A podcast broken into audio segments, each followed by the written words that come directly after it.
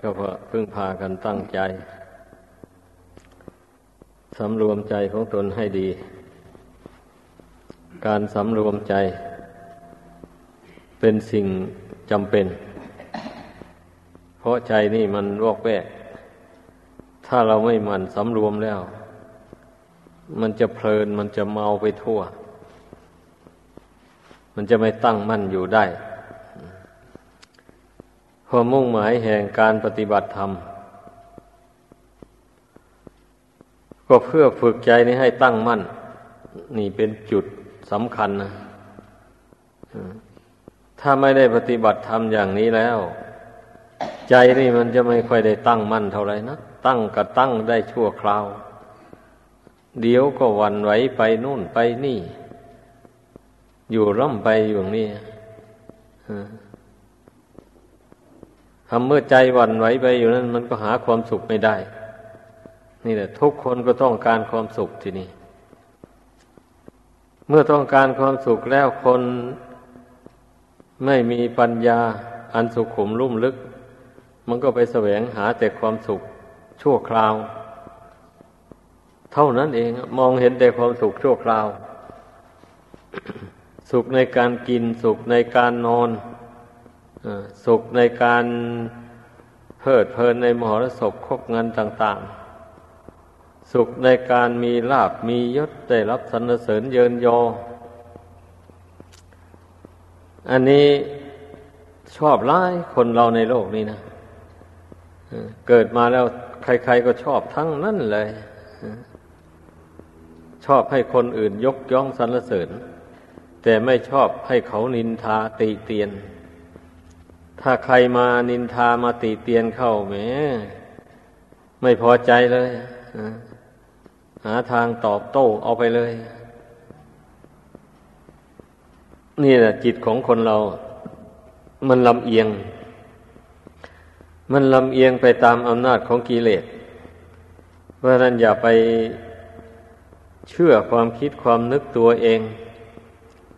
ที่ไม่ตรงต่อพระธรรมคำสอนของพระพุทธเจ้าคำสอนของพระพุทธเจ้านั้น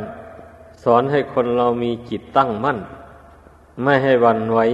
นี่นะหลักมันนะไม่ให้มันหวั่นไหวไปด้วยความยินดียินร้ายความโกรธความคับแค้นใจความเศร้าโศกเสียใจต่างๆหมดนี้นะมันล้วนแต่อาการของทุกข์ทั้งนั้นแหละจิตที่เป็นไปอย่างนั้นจิตที่จะเป็นสุขแน่นอนจริงๆก็คือจิตตั้งมั่นไม่หวั่นไหวนี่ไม่หวั่นไหวต่อสิ่งที่มากระทบกระทั่งทั้งส่วนดีและส่วนชั่วแล้วก็เลยบัญญัติกันว่าเป็นความสุขแต่แท้ที่จริงแล้วมันไม่ว่าหรอกถ้าจิตนี่มันรวมลงเป็นหนึ่งมันตั้งลงเป็นหนึ่งลงไปแล้วสุขก็ไม่ว่าทุกข์ก็ไม่ว่านั่นแหละมันก็เป็นธรรมชาติเรียกว่าเป็นเอโกธัมโมเป็นธรรมอันเดียวเมื่อเป็นธรรมอันเดียวแล้วมันก็ไม่ว่าอะไรทั้งนั้นแหละแต่ที่ว่ากันอยู่นี่ก็ เนื่องมาแต่มันมีลักษณะอยู่สองอย่างอันชีวิตของคนเรานี่นะเหตุนั้นมันจึงต้องได้บัญญัติมาใช้กันลักษณะสองอย่างก็คือสุขกับทุกข์นั่นเองแหละไม่ใช่อย่างอื่นใดทีนี้ถ้าหากว่าทุกข์ดับไปอย่างนี้นะจิตใจก็สบายจิตใจที่มันเฉยมันอิ่มอยู่ในทุกสิ่งทุกอย่างนั่นแหละก็เลยสมมุติกันว่าเป็นสุขอย่างนี้นะเอาสมมุติเอาว่าจิตวันไว้จิตเล่าร้อนนั้นว่าเป็นทุกข์สมมุติกันว่าเอา ทีนี้เมื่อจิตมันละเหตุแห่งทุกข์ไปได้แล้วมันไม่ยึดมั่นถือมั่นในเหตุแห่งทุกข์แล้วอย่างนี้จิตนี่มันก็เป็นปกติอยู่เท่านั้นเอง มันก็ไม่เสียใจไม่ดีใจไม่เศร้าโศกไม่คับแค้นอะไรอย่างนี้เลยจุดมุ่งหมายที่พระพุทธเจ้าทรงแนะนำสั่งสอนพุทธบริษัททั้งหลายนั่นมันอยู่ตรงนี้เองเนี่ยอยู่ตรงนี้การที่บุคคลจะได้บรรลุมรรคผลนิพพานนะก็เพราะมาตกแต่งจิตใจตัวเองให้ตั้งมั่นลงไปอย่างว่านี่แหละไม่ให้มันหวั่นไหวนี่นะไม่ให้มันยึดมันถือเอาอารมณ์ต่างๆที่กระทบกระทั่งมาทางตาทางหูทางจมูกทางลิ้นทางกายหมู่นี้มันกระทบมาทางไหนเรารู้ทันรู้ว่าสิ่งเหล่านี้มันเกิดแล้วดับไปไม่เที่ยงไม่ยั่งยืนมันเป็นแต่เพียงปรากฏการณ์เท่านั้นเองนะความจริงเนี่ยมันไม่มีอะไรอ่ะเช่นอย่างว่าตาอย่างนี้นะตานี่มันก็สักแต่ว่ารูปเฉยๆนี่แหละความเห็นอันนั้นมันก็เป็นแสงสว่างมันออกไปจากประสาทตานี่แสงสว่างอันนั้นมันก็เป็นธาตุชนิดหนึ่งเท่านั้นเองมันไม่ได้เป็นวิเศษอะไรต่ออะไรยิ่งไปกว่านั้นนะเป็นธาตุอันหนึ่งสำหรับให้ได้มองเห็นโน้นเห็นนี้เท่านั้นเองนะแต่ถ้าผู้ไม่ได้พิจารณาให้ละเอียดถี่ถ้วนแล้วไอ้จิตดวงเนี่ยมันก็ไปหลงตาหลงแสงตาหลงแสงตาที่มองเห็นรูปต่างๆนั่นหน้าหมู่นั่นนะถ้าไปมองเห็นรูปขี้ร้ายรูปไม่ดีไม่งามก็เกลียดชังไม่พอใจถ้าไปมองเห็นรูปสวยๆงามๆเข้าไปแล้วเอาเกิดชอบใจขึ้นมาอย่างนี้นะเรียกว่ามันหลงแสงตา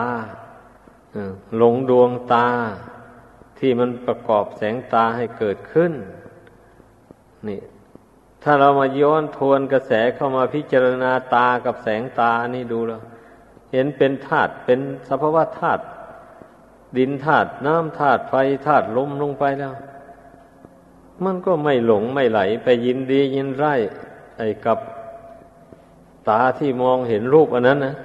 มันก็จิตใจมันก็เฉยได้เพราะมันมองเห็นแล้วว่าไม่เป็นสิ่งที่น่ายินดียินร้ายอะไรหมายความว่าอย่างนั้นแต่ถ้าไม่ทวนกระแสมาย้อนมาพิจารณาตาพิจารณาแสงตาอันนี้แล้วไม่ได้ล่ะเดี๋ยวจิตก็หวั่นไหวจิตก็หลงหูก็เหมือนกันจมูกก็เหมือนกันลิ้นก็เหมือนกันร่างกายนี้ก็เหมือนกันนะผู้ปฏิบัติธรรมผู้ภาวนามันต้องพิจารณาให้มันละเอียดถี่ถ้วนอย่าจะไปนึกว่าทุก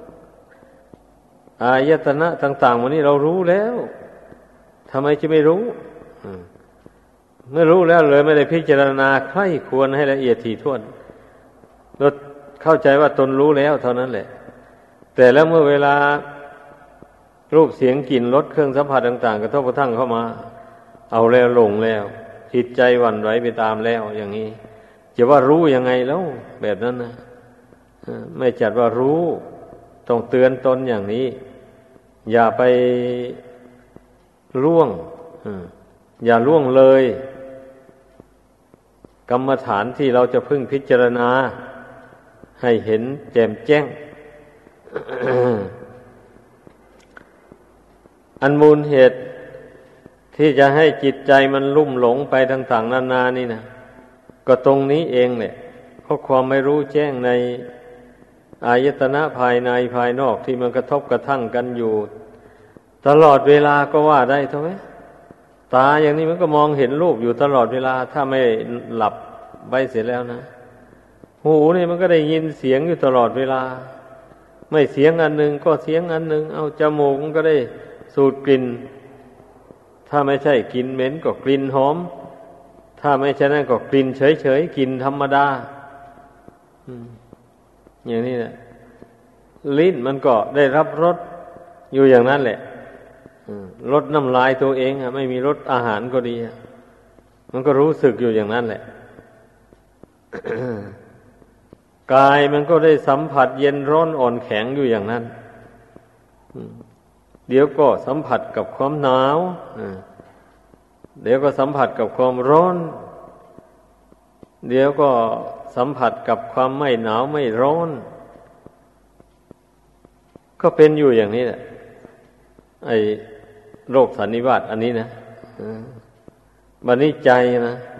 ใจได้รับรู้อารมณ์ทั้งห้านั่นเลยบัดนี้อารมณ์ใดอย่างเข้าไปใจก็มีหน้าที่รับรู้ทั้งนั้นเลยถ้าใจไม่ฉลาดไม่มีปัญญาก็หลงแล้วบัดนี้นะหลงอารมณ์ที่มัน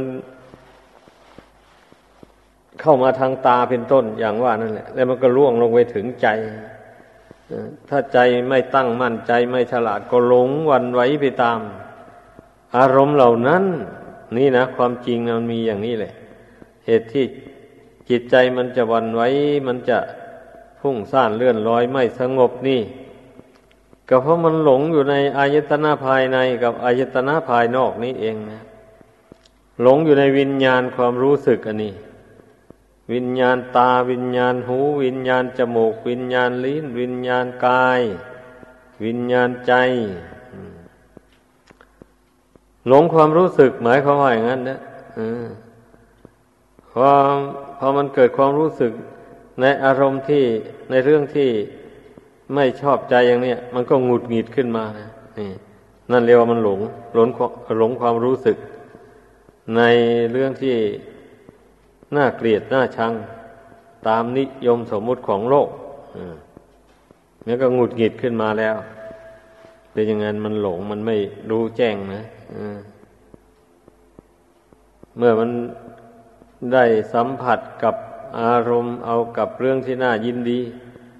จิตใจก็สักอยากยินดีขึ้นมาแล้ว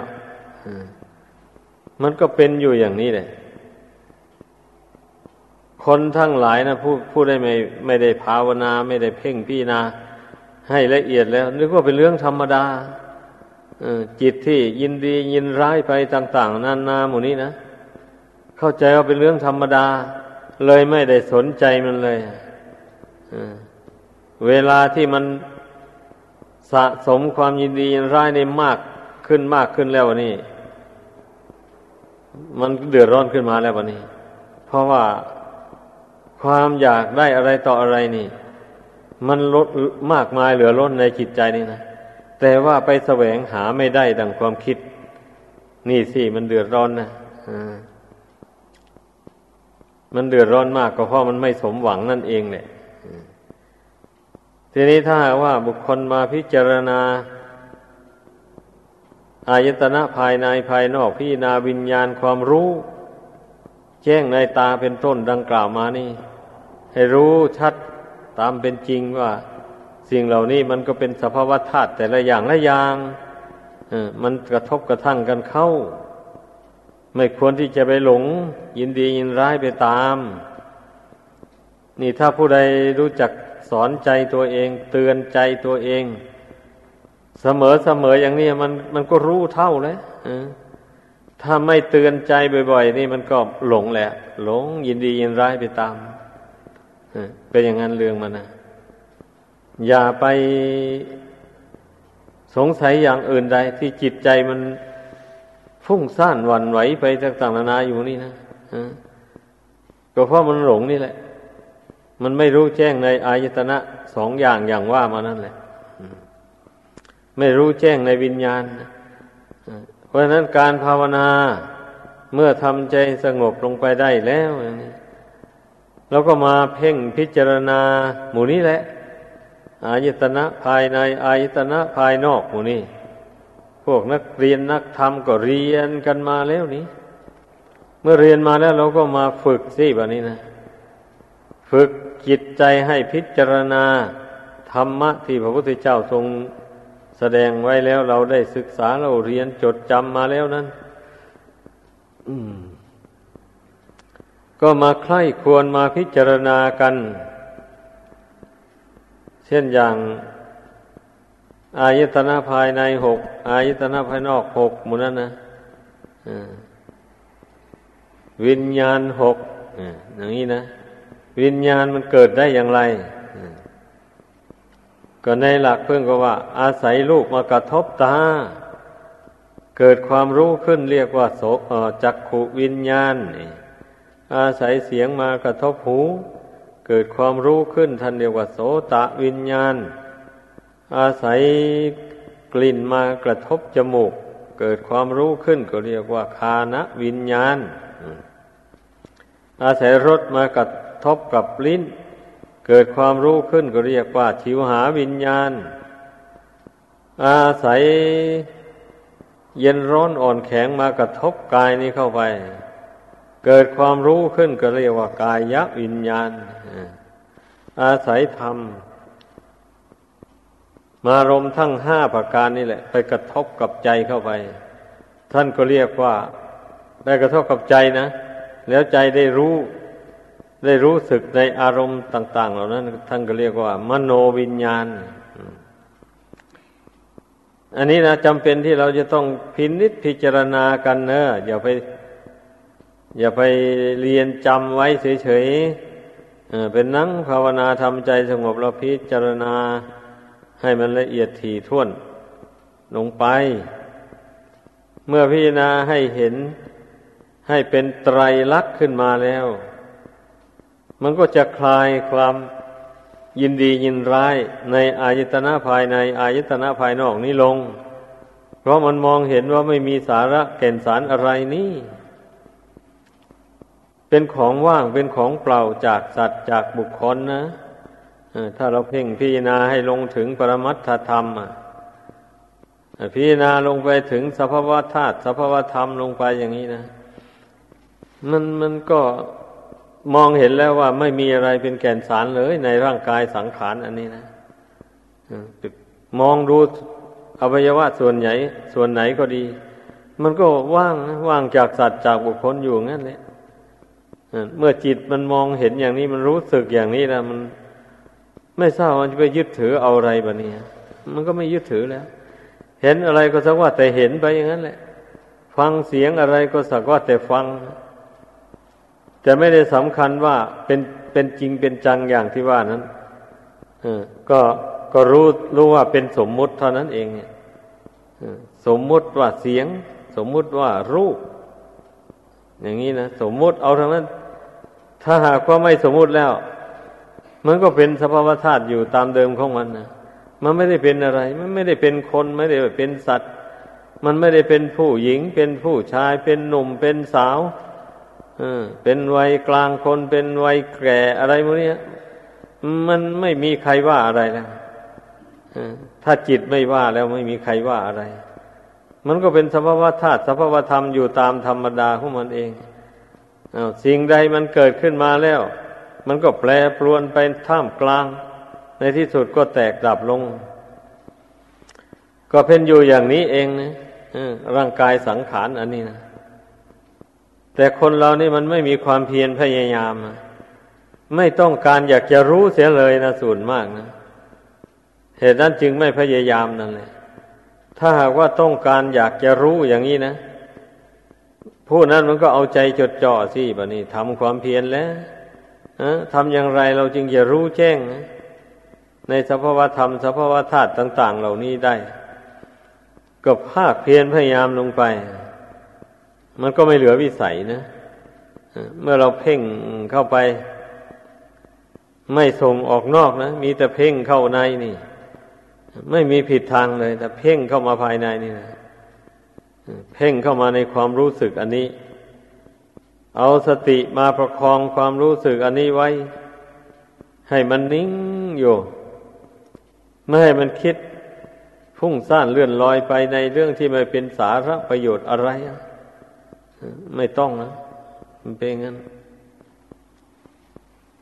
อย่าให้มันนิ่งอยู่อย่างนั้นพอมันนิ่งไปนิ่งมามันก็บัดนี้เมื่อมองดูร่างกายสังขารที่ตนอาศัยอยู่นี่มันจึงได้เห็นว่ามันไม่มีสัตว์ไม่มีบุคคลเห็นเป็นของว่างแต่เมื่อยัง จิตใจยังว่าวุ่นอยู่ยังฟุ้งซ่านเลื่อนลอยอยู่อย่างนั้นนี่มันไม่ได้เห็นว่าเป็นของว่างอะไรมันก็เห็นว่าเป็นสัตว์เป็นบุคคลอยู่นั่นเป็นเขาเป็นเราเขาดีอย่างนั้นเขาชั่วอย่างนี้เราดีอย่างนี้เราชั่วอย่างนี้อะไรอย่างนี้มันก็มีแต่เขากับเราอยู่เนี่ยในหัวใจนั่นนะตรงนี้สำคัญมากเลยฮะทีนี้เนื่องจากว่าเมื่อจิตใจไม่ตั้งมั่นแล้วมันก็ย่อมไหลไปตามสมมุติของโลกนะเพราะโลกเขาสมมุติกันอย่างนั้นนี่มันก็จำเป็นนะต้องสมมุติไปตามเขาอย่างนี้แหละวันนี้ไอ้คนส่วนมากในโลกนี่นะมันก็ล้วนแต่หลงสมมุติหลงบัญญัตินี่ทั้งนั้นแหละมีส่วนน้อยที่จะไม่หลงนั่นนะมีส่วนน้อยดังนั้นผู้ปฏิบัติธรรมน่ะเรียกว่าเรามาทวนกระแสจิตเข้ามาภายในไม่ให้จิตมันคิดแล่นไปตามนิยมสมมุติของโลกโลกเขาสมมุติว่าสิ่งนั้นน่ารักเราก็ห้ามจิตไม่ให้ไปรักมันโลกเขาสมมุติว่าบุคคลผู้นั้นสิ่งนั้นน่าชังน่าเกลียดเราก็ไม่ส่งใจไปเกลียดไปชังกับสมมุติของโลกเขานี่เราพยายามมีสติประคองจิตห้ามจิตให้ยับยั้งอยู่ภายในไม่ให้ตื่นเต้นไปตามนิยมสมมุติของโลกนี่นะการปฏิบัติธรรมนะความหมายแห่งการปฏิบัติธรรมนะให้พากันเข้าใจ เมื่อเราห้ามใจอันนี้ได้ไม่ให้หวั่นไหวไปตามนิยมสมมุติของโลกแล้วใจนี่มันก็ไม่เป็นทุกข์เดือดร้อนนะที่มันเป็นทุกข์เดือดร้อนก็เพราะเหตุว่ามันดิ้นไปตามกระแสของโลกนี่แหละอ้าวโลกเขาโฆษณากันสมัยนี้เป็นสมัยที่เศรษฐกิจกำลังเฟื่องฟูคนร่ำรวยกันมีรถมีลาขี่มีบ้านอยู่หรูหราอะไรอย่างนี้นะตนไม่มีก็เอาแล้วเดือดร้อนแล้วดิ้นรนนะทำไมเราไม่มีเราต้องหานี่ดิ้นรนแสวงหาบัดนี้เมื่อตนมีบุญน้อยแต่ชาติก่อนตนทำบุญน้อยมาดิ้นแสวงหาจากเท่าไหร่มันก็ไม่รวยเหมือนเขาเขาที่รวยนั่นเพราะว่าเขามีบุญเก่านั่นหนุนทรงมันถึงร่ำรวยขึ้นมาได้ลำพังแต่ความคิดในปัจจุบันนี่นะสติปัญญาในปัจจุบันนี่ไม่มีทางหรอกมันจะไปร่ำรวยได้นั้นนะ มันร่ำรวยไม่ได้เหมือนอย่างนิทานมะกอกแห้งที่ท่านเล่าไว้สองสหายชวนกันไปแสวงหาทรัพย์สินเงินทอง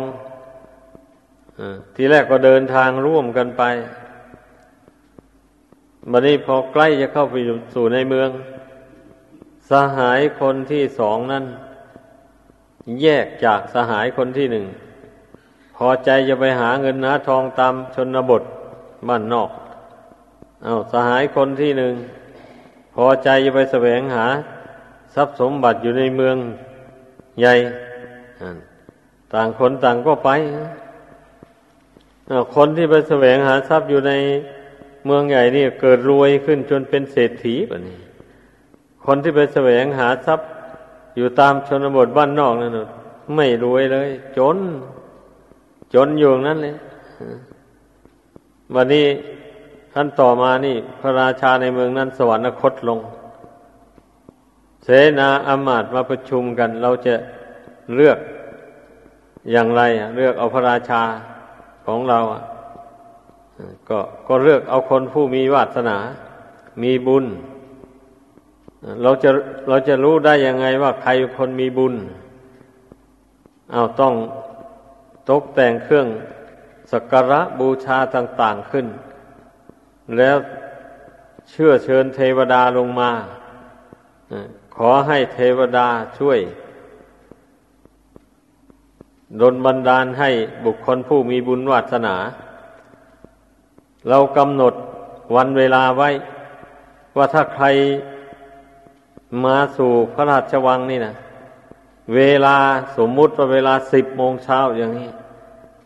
ถ้าผู้ใดหักดันเข้ามาสู่พระราชวังนี่ตรงกับเวลา 10:00 น.นั้นถือว่าผู้นั้นเป็นผู้มีบุญวาสนาสมควรจะได้ครองราชสมบัติในเมืองนี้พวกเราจะต้องอภิเษกให้ท่านผู้นั้นเป็นพระราชาของพวกเราทั้งหลายท่านปรึกษาตกลงกันอย่างนั้นแล้วก็ประกาศเลยวันนี้ประกาศวันที่เท่านั้นเวลาเท่านั้นถ้าท่านผู้ใดเดินทางมาแล้วเข้าสู่พระราชวังนี่ทันกับเวลานั้นอย่างนี้ถือว่าผู้นั้นเป็นผู้ที่มีบุญวาสนาจะได้ยกขึ้นเป็นพระราชานี่ให้รู้กันอยู่ตั้งแต่คณะกรรมการเท่านั้นเรื่องอย่างนี้คณะกรรมการไม่มีสิทธิ์เพราะว่าพวกกรรมการนี่เมื่อรู้เวลานั้นถึงเวลานั้นก็เข้าไปในพระราชวังก็ได้เป็นพระราชาสิอย่างนั้นก็ไม่เอาอ่ะเอาแต่คนนอกคนที่ไม่รู้กติกาอย่างนี้นะแต่มันบังเอิญนะโดนบันดาลให้มาด้วยวาสนาบารมีของตนอย่างนั้นเรื่องมันนะพอประกาศอย่างนั้นแล้วไอ้เศรษฐีที่ไปประชุมกับเพื่อนนะเศรษฐีคนนั้นนะก็นึกถึงเพื่อนเพื่อนของเรายังตั้งตัวไม่ได้เลยเอาแล้วเราจะช่วยนะให้เพื่อนได้เป็นพระราชาในเมืองนี้ก็เลยออกจากเมืองไปเราไปหาสหายสหายเราจะบอกข่าวที่เป็นมงคลให้ทราบว่าในวันที่เท่านั้นนะเวลาเท่านั้นนะถ้าหากว่าใครเดินทางเข้าไปสู่พระราชวังนั้นได้ทันกับเวลานั้นน่ะเขาจะถือว่าเป็นคนมีบุญมีวาสนาเขาจะได้ยก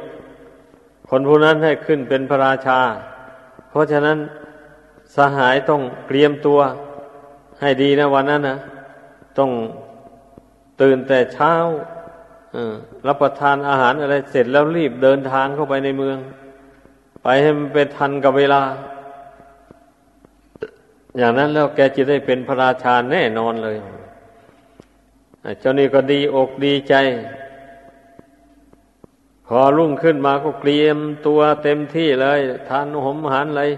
แต่งตัวให้เรียบร้อยแล้วก็เดินทางไปพอใกล้จะไปถึงพระราชวังของพระราชาก็เกิดปวดท้องขึ้นมาแล้วบัดนี้ธรรมดาปวดท้องใครไปอดได้แล้วมันก็ต้องไปแล้ว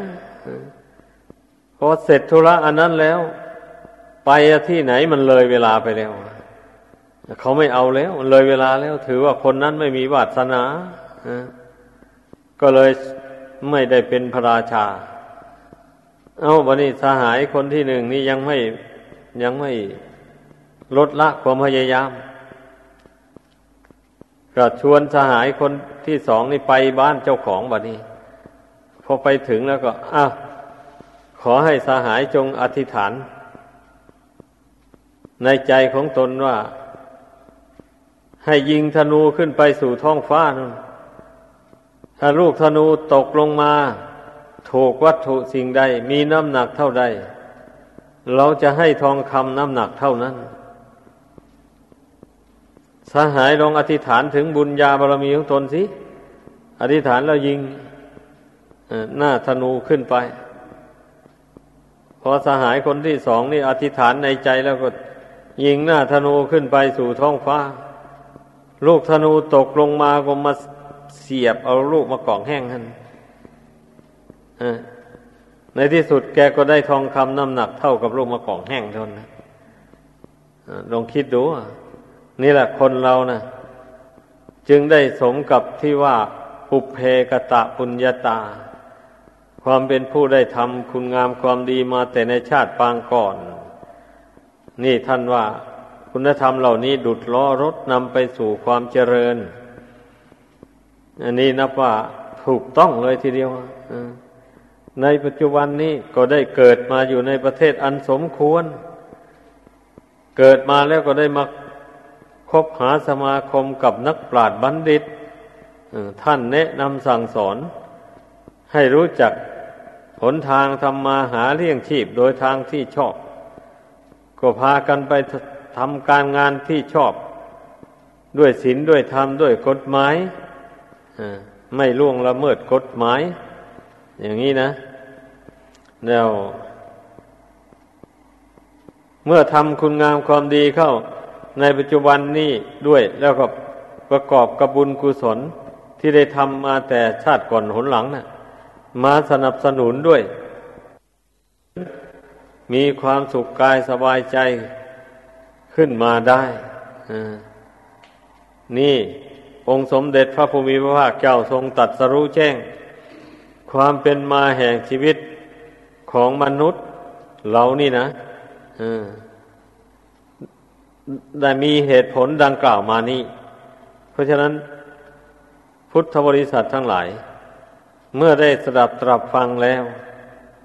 ก็พึ่งน้อมเอาไปพินิจพิจารณาอย่าพึ่งสิ้นหวังในชีวิตของตนแม้ว่าในชาตินี้ตนจะเป็นคนจนไม่ร่ำรวยก็อย่าไปน้อยเนื้อต่ำใจข้อสำคัญให้พยายามประพฤติสุจริตด้วยกายวาจาใจไปทำกุศลคุณงามความดีให้มากเข้าเท่าที่จะมากได้เพราะชีวิตนี้เมื่อสร้างบุญบารมียังไม่เต็มตราบใดแล้วก็ยังไม่ได้เข้าสู่พระนิพพานหรอกอย่าไปสงสัยเลยยังจะต้องเที่ยวเกิดเที่ยวตายอยู่อย่างนี้แหละไม่ใช่ว่าเกิดมาชาตินี้แล้วตายไปแล้วมันสูญไปเลยไม่ได้เกิดอีกไม่ใช่อย่างนั้นนี้ดังนั้นน่ะอย่าไปสุกเอาเผากินง่ายๆไปเลยอย่าไปชิงสุกก่อนห่ามโบราณท่านว่านั่นนะให้เชื่อบุญเชื่อบาปนี่ถ้าเชื่อบุญเชื่อบาปอย่างว่านี้แล้วมันก็ไม่เดือดเนื้อร้อนใจเท่าไหร่นักว่าอ้าวเมื่อบุญตัวน้อยในชาตินี้ล่ะเป็นธรรมดามันตนมันก็ต้องสู้ต่อสู้กับความยากจนข้นแค้นไปแต่ว่าเราจะทำแต่ความดีความชั่วจักไม่ทำอย่างนี้นะอธิษฐานในใจอย่างนี้แล้วก็ทำแต่ความดีไปเหมือนอย่างพระพุทธเจ้าทรงยก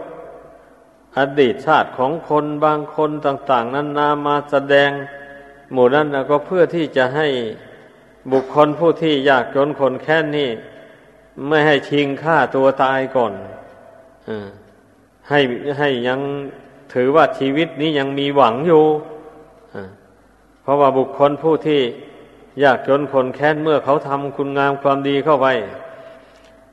ไอ้บางทีเขาก็เลยได้ดิบได้ดีในปัจจุบันนี้ก็มีเพราะว่าบุญกุศลหนหลังที่เขาทำมานั่นน่ะมันถึงเวลามันมาให้ผลแล้วมันก็ทำมาหารับประทานอะไรก็ได้ตามประสงค์เลยหาเงินก็ได้เงินหาทองก็ได้ทองไปหาลาภหายศอะไรก็ได้ลาภได้ยศตามประสงค์ไปเวลาที่บุญเก่าที่ทำมาแต่ก่อนยังไม่อำนวยผลให้มันก็ยากจนข้นแค้นไปก่อนก็อดก้อนกินเกลือไปอย่าไปเชือดเนื้อเถือหนังผู้อื่นก็แล้วกันถ้าหากว่าตนไม่ได้ทำบุญกุศลมาแต่ชาติก่อนไม่มากอย่างนี้เอาก็แล้วไปยอมจนไปจนตลอดชีวิตก็แล้วแต่เรื่องของมันแต่เราจะไม่ทิ้งกุศลคุณงามความดีถ้าเป็นชาวพุทธอย่างนี้นะเราก็จะไม่ทิ้งพุทธศาสนาเราจะไม่คลายความเชื่อความเลื่อมใสในพระคุณ ของพระพุทธเจ้าพระธรรมพระสงฆ์อันนี้แม้เราจะยากจนขนแค้นอย่างไรแล้วก็จะกราบไหว้ระลึกถึงเอาเป็นที่พึ่งอยู่อย่างนั้นตลอดชีวิตเราจะภาวนาพุทโธอยู่ในใจไปจนตลอดชีวิตหากว่าคนยากคนจนทั้งหลายคิดได้อย่างว่านี้แล้วเมื่อละโลกนี้แล้วไปเกิดในชาติต่อไปด้วยอำนาจแห่งความดีที่เขาทำในโลกนี้มันก็จะอำนวยผลให้เขามีอายุวันนะสุขะพละปฏิภาณทนสารสมบัติมากมายกายกองมีอายุก็อายุยืนยาวนานตามอายุไขของคนในยุคนั้นสมัยนั้นแล้วก็มีวันนะผิวพรรณผุดผ่องไม่เป็นคนมีผิวพรรณซูบซีดนั่นแหละ แล้วก็มีความสุขกายสบายใจเพราะไม่มีกรรมมีเวรตามสนองแต่เมื่อชาติปัจจุบันนี้ไม่ได้ทำกรรมชั่วใส่ตัวไม่ได้เบียดเบียนใครเมื่อละโลกนี้ไปสู่โลกหน้ามันก็ไม่มีกรรมเวรไปตามสนอง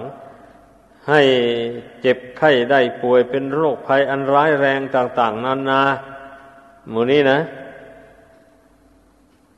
เมื่อเป็นเช่นนี้ก็ได้ชื่อว่ามีความสุขกายสบายใจ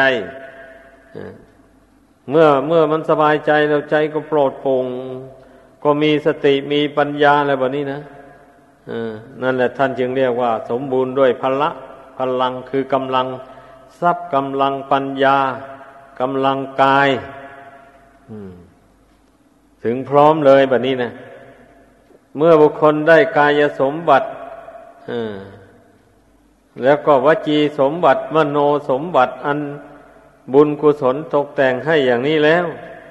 มันก็สมควรเป็นภาชนะทองรองรับเอาบุญเอากุศลให้ยิ่งขึ้นไปเรื่อยๆแบบนี้นะมันเป็นอย่างนั้นถ้าหากว่าไม่ได้อัตภาพร่างกายเป็นมนุษย์สมบูรณ์อย่างว่านี่นะบุคคลผู้นั้นก็จะทำคุณงามความดีอะไรให้เจริญขึ้นไปนั้นไม่ค่อยได้แล้วได้ก็ได้นิดหน่อยเท่านั้นแหละลองสังเกตดูนั่นแหละคนที่มีสุขภาพร่างกายไม่สมบูรณ์อย่างนี้ทำกุศลความดีอะไรก็ไม่ได้เต็มที่เลยมัวแต่เสวยทุกขเวทนาอยู่อย่างนั้นนี่ไอ้ผู้ที่มีสุขภาพอนามัยดีอย่างนี้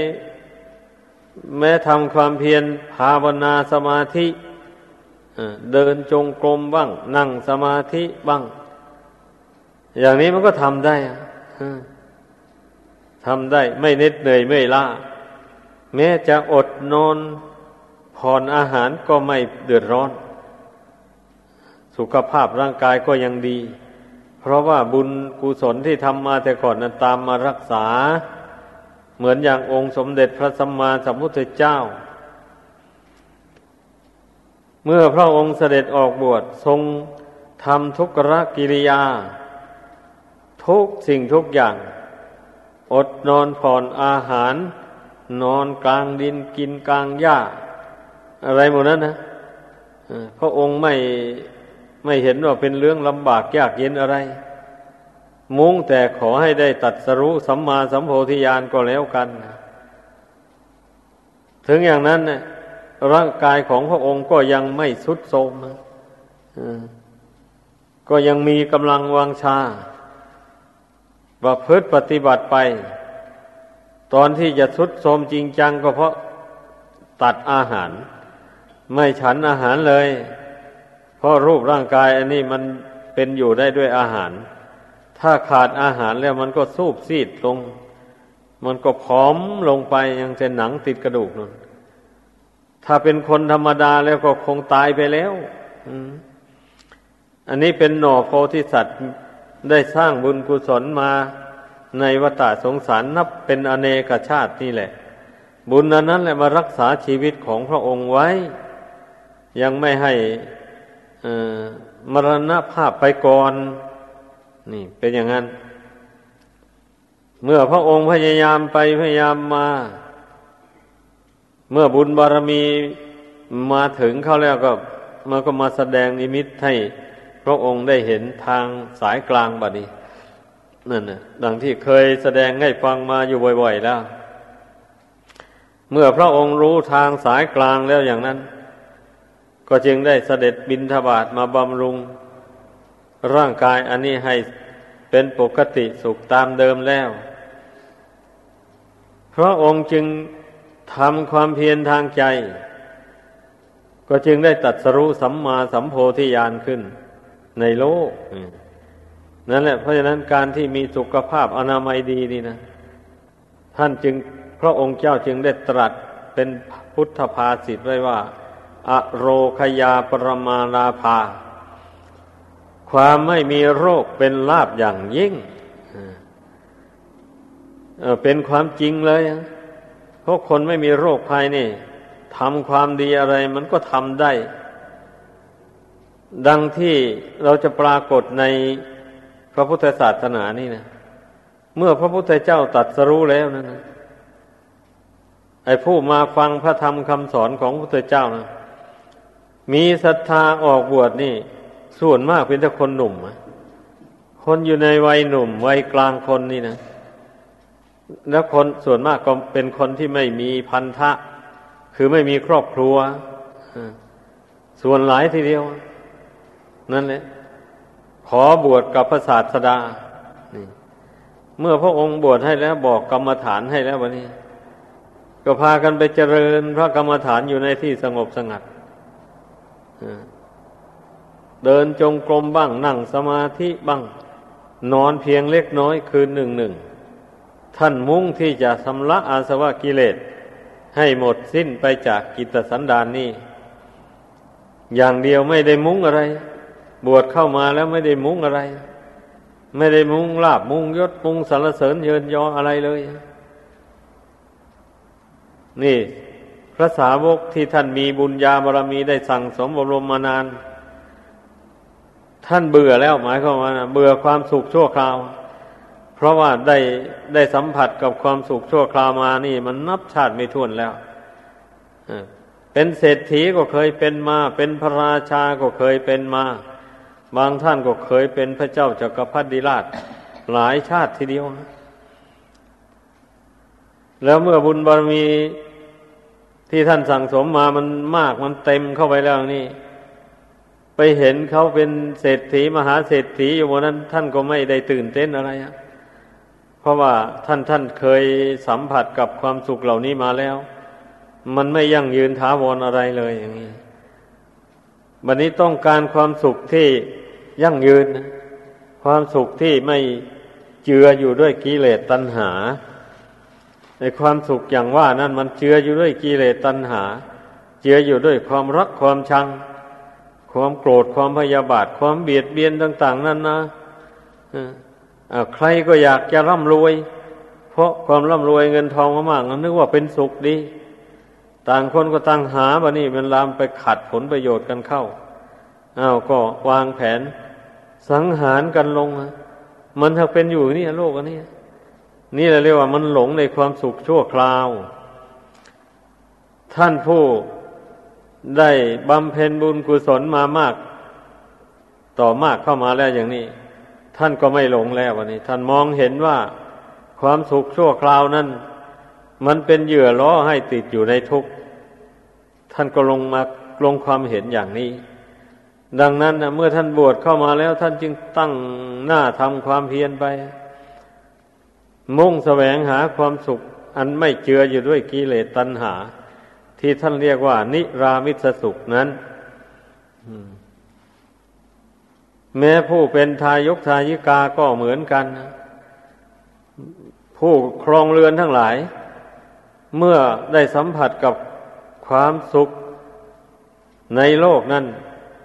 เมื่อใช้ปัญญาพิจารณาดูแล้วก็จะเห็นว่าเป็นความสุขชั่วคราวไม่ยั่งยืนอะไรแล้วก็มักจะมีทุกข์นั่นแหละมากกว่าความสุขของบุคคลผู้ครองเรือนผู้ที่มองเห็นอย่างนี้ถึงได้หันหน้าเข้ามาสู่วัดวาอารามมาฝึกผลกายวาจาใจของตนให้ตั้งมั่นอยู่ในบุญในกุศล เมื่อใจมั่นอยู่ในบุญในกุศลแล้วมันก็ไม่เอ็นไปในทางบาปอกุศลแบบนี้เมื่อสั่งสมบุญกุศลมากเข้าไปเท่าใดบุญกุศลเนี่ยโดนบันดาลให้เบื่อหน่ายในความสุขชั่วคราววันนี้นะให้เกิดมีปัญญาขึ้นเมื่อมีปัญญาขึ้นเราก็มองดูเบื้องหลังความเป็นมาของตนเนี่ยก็ตนได้รับความสุขอย่างนั้นอย่างนั้นมาแต่อดีตนู่นทีนี้ความสุขเหล่านั้นหายไปไหนหมดไม่มีแล้วมันก็รู้ได้สิอ๋อความสุขที่เราหลงไหลมาอย่างนั้นมันเป็นความสุขชั่วคราวทั้งนั้นเลยไม่ได้เป็นความสุขอันจีรังยั่งยืนแต่อย่างใดนี่ผู้เป็นทายกทายิกาก็มีสิทธิ์ที่จะพิจารณาธรรมะเหล่านี้ได้เหมือนกันไม่ใช่จะพิจารณาเห็นได้แต่พระภิกษุสามเณรเท่านั้นมีสิทธิ์ที่จะพิจารณาเห็นความสุขชั่วคราวเหล่านี้เมื่อเห็นอย่างว่านี้แล้วมันก็พยายามแสวงหาความสุข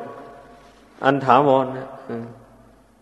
ความสุขอันเกิดจากความสงบและบัดนี้เป็นความสุขอันถาวรทำอย่างไรถึงจะได้รับความสุขอย่างนั้นเมื่อได้ฟังคำสอนของพระพุทธเจ้าเข้าไปแล้วก็รู้ได้ทันทีเลยรู้ได้แหละก็เมื่อบุคคลยินดีในการบริจาคทานเอาตั้งอกตั้งใจทำบุญทำทานไปอย่างนี้นะจิตใจนี่มันก็สงบจากความโลภความตณีความหวงแหนไปแหละบัดนี้เมื่อผู้ใดมาตั้งใจรักษาศีลสำรวมกายวาจาให้เรียบร้อยไม่เบียดเบียนบุคคลอื่นและสัตว์อื่นเช่นนี้เอาผู้นั้นก็ได้รับความสงบจากบาปอกุศลสิบัดนี้นั่นแหละเหลือใจสงบจากความโกรธความพยาบาทต่างๆหมดนี้นะเพราะว่าเมื่อเว้นจากการเบียดเบียน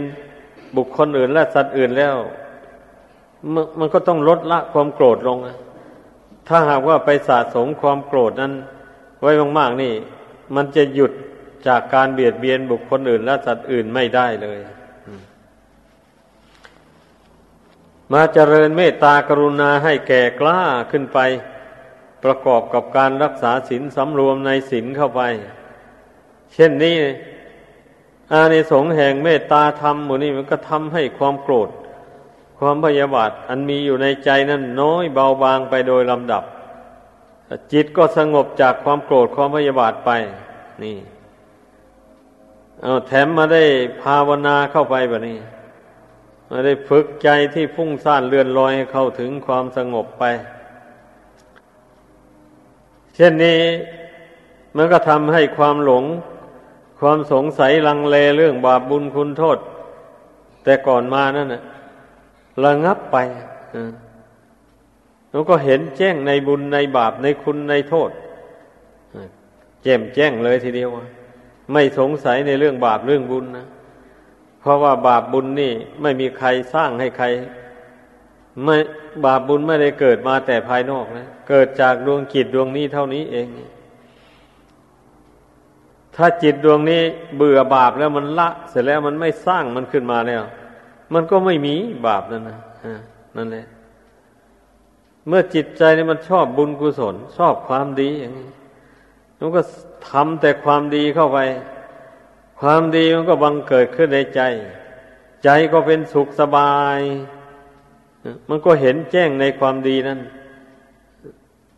อย่างว่าตนได้ให้ทานมาอย่างนี้นะมันนั่งภาวนาพิจารณาผลทานที่ตนให้มานี่โอ้มีประโยชน์จริงๆก็เกิดอิ่มใจปีติในการให้ทานของตนขึ้นมานี่มันก็เชื่อมั่นในทานที่ว่าทานนี่มีผลจริง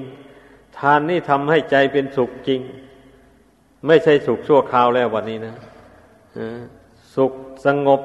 จากความโลภไม่ดิ้นรนไม่ทะเยอทะยานไปในทางบาปทางที่เป็นบาปเป็นโทษต่างๆนานาไม่ไปแล้วนี่แหละบุคคลเมื่อละสิ่งที่ไม่เป็นสาระแก่นสารอันนั้นแล้ว มันก็ย่อมได้ในสิ่งที่เป็นแก่นสารเหมือนอย่างบุคคลถากไม้ถากเปลือกถากกระพี้มันออกหมดแล้วมันก็ได้แก่นไม้มันก็เป็นอย่างนั้นเลยเหมือนอย่างบุคคลเพียรพยายามละบาปละความชั่วออกไปจากกายวาจาใจเนี่ยให้ได้มากไปเท่าใดเท่าใดแล้วประกอบกุศลความดีไปพร้อมๆกันไปเลยอย่างนี้มันก็ทำให้ใจนั่นใสสะอาดใจนั่นหนักแน่นใจนั่นไม่หวั่นไหวไปตามอำนาจแห่งความชั่วร้ายต่างๆในโลกนั่นมันก็เทียบกันได้แหละกับเรื่องบุคคลถากไม้มันเป็นอย่างนั้นวันนี้เราก็ได้แก่นแห่งธรรม